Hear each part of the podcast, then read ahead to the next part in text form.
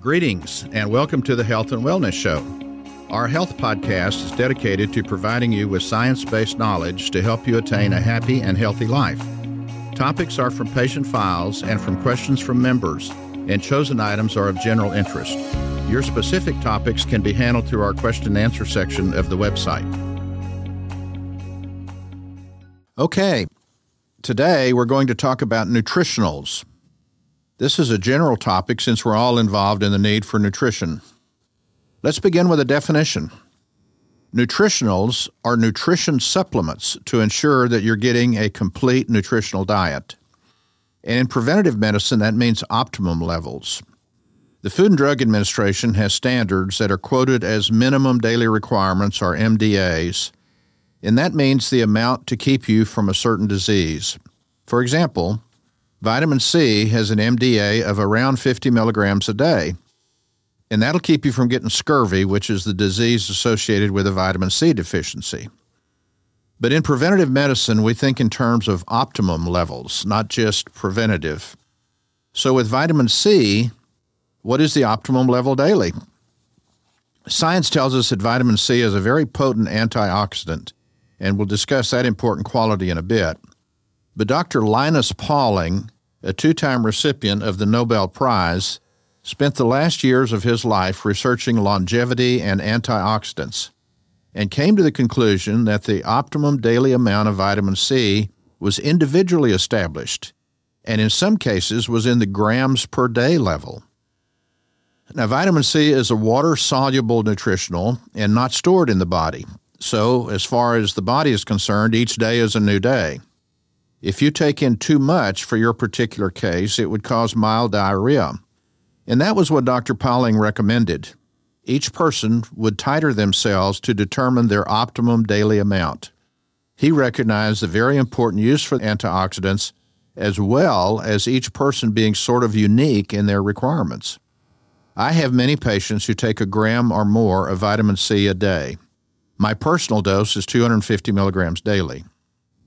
Now, I dwell on the vitamin C story to emphasize the optimum levels of nutrition supplements is a pretty precise science and is not a one dose fits all situation. And yet, if you want the maximum benefit that optimum nutrition and preventative medicine offers, this is a road you must travel. Remember, these health benefits are only available to those who are ready, willing, and able to engage. Now, in the case of nutritional supplements, ready means ready to learn the science, Willing means willing to actually do the science, and engage actually means able to do it mentally, physically, and financially. So, why do we need nutritional supplements at all? Those who are lacking in current science about biochemistry and pharmacology and are generally poorly informed critics of supplementation would indicate that nutritional supplements are a waste of money, they just make expensive pee, and that we get all the nutrition from our food. Your personal doctor may well be one of those critics, since their education is highly influenced by the pharmaceutical corporations, and supplements are not patentable to produce profit for the corporations. So, for them, in many cases, there is a lack of knowledge. And in a perfect world, the critics would be correct. But we do not live in a perfect world as far as nutrition goes. Far from it, actually. Our ancestors were basically tribal and obtained their foods from a completely organic based world. The plants, the animals, and fats they consumed had naturally abundant vitamins, minerals, proteins, and fats. Today, most of our plants and animals are produced in commercial environments that science has proven have greatly reduced levels of basic nutrition. From the gross overconsumption of simple carbohydrates and other nutritionally devoid foods, we have a near 50% level of obesity or overweight population. The typical American consumes 152 pounds of sugar plus 122 pounds of flour per person per year. And about 70% of the calories eaten by the typical American consists of only five items wheat, corn, dairy, sugar, and potatoes. And then you add in the commercial products of the food industry, which are cre- which are created to encourage large scale purchasing and consumption, not nutritional value, are referred to as economic creations. which are generally no, low in nutritional qualities but high in calories. And that is a collection of high glycemic, low nutritional density intake.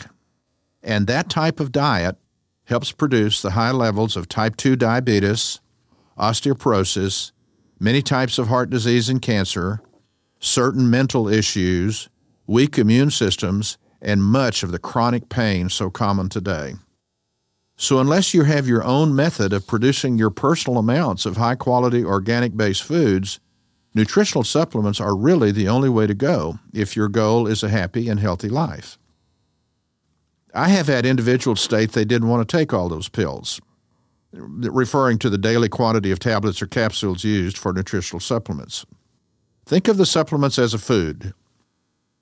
If you could eat a very small portion of a certain food twice a day, and that would ensure that your nutrition is basically correct, would you do it? That is how I view the supplements I take daily, splitting the morning and evening portions. And I point out that if you fall victim to the typical diseases related to poor nutrition, you will be taking a lot of expensive pills and shots at some time in your future. So I view the nutritional supplements as the only logical and scientific choice, but that's me. And that is your choice to make. Again, ready, willing, and able. Are you there yet? For those who have made a choice to engage, I recommend the following. Number one, as a basic general supplement, a high quality multiple vitamin. My personal choice is Centrum. I take one every day with food. Centrum is a freely available product that can be bought at most commercial sources and that will provide you with a minimal level of nutrition. Take one daily with food. Secondly, additionally, at least 250 milligrams of vitamin C. Your personal need may be higher. 500 milligram and 1 gram are common doses. Vitamin C is a basic but potent antioxidant, and humans are one of the few animals that do not produce our own. We must take it in as food, and it is one of the daily required vitamins. You take this daily with your food. Third, additionally, 2,000 units of vitamin D. There are many causes of vitamin D deficiency, but it is pretty universal in Americans. The extreme use of insecticides, pesticides, and other chemical toxins certainly contribute to that. And vitamin D is involved in many essential biochemical and preventative processes. It's essential to prevent osteoporosis. Take one daily with food. And last, additionally, two capsules of either fish oil or krill oil. Now that's K R I L L, krill oil.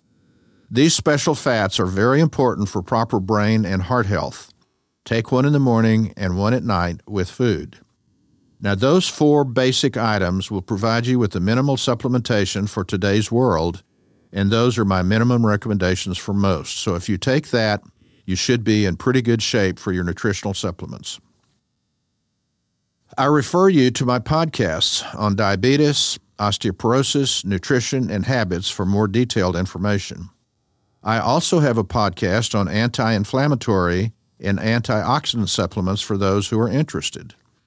Many who are well informed about nutrition take additional anti inflammatory and antioxidant supplements. I personally take several others. For additional information or recommendation on an individualized basis for members of our website, use the question and answer section to contact me directly because your personal history and lab tests would determine your need for this. In summary, basic nutritional supplementation is recommended for most. I encourage you to obtain and read the following books. First is Food by Dr. Mark Hyman. Dr. Hyman is a recognized authority on nutrition and preventative medicine, and this book can serve as a reference for you. Second would be Hooked by Michael Moss. This book explains how the modern food industry uses your genetic attraction towards sweet, fat, and salt to get you to addicted to what he refers to as frankenfoods. Third would be Change Your Brain, Change Your Life by Dr. Amen. Dr. Amen is a highly recognized brain expert who recognizes and understands the importance of nutrition and supplements for proper brain function. And fourth would be Atomic Habits by James Clear. This book explains how habit control over 50% of our life and how to replace negative ones with positive ones. And your eating is definitely a habit. Use the information from these books and my podcasts and website to help you have a happy and healthy life and avoid the negative outcomes so common today. Well, I hope you found our today's topics of interest to you. This is Victor B., your host, reminding you that our website, sciencebasedhealthandwellness.com, is dedicated to providing you with science based knowledge to help you achieve your health goals. You can submit topics you would like discussed through the question and answer section of our website, and we invite you to become a member. So, till next time, just a reminder you make your habits, then your habits make you.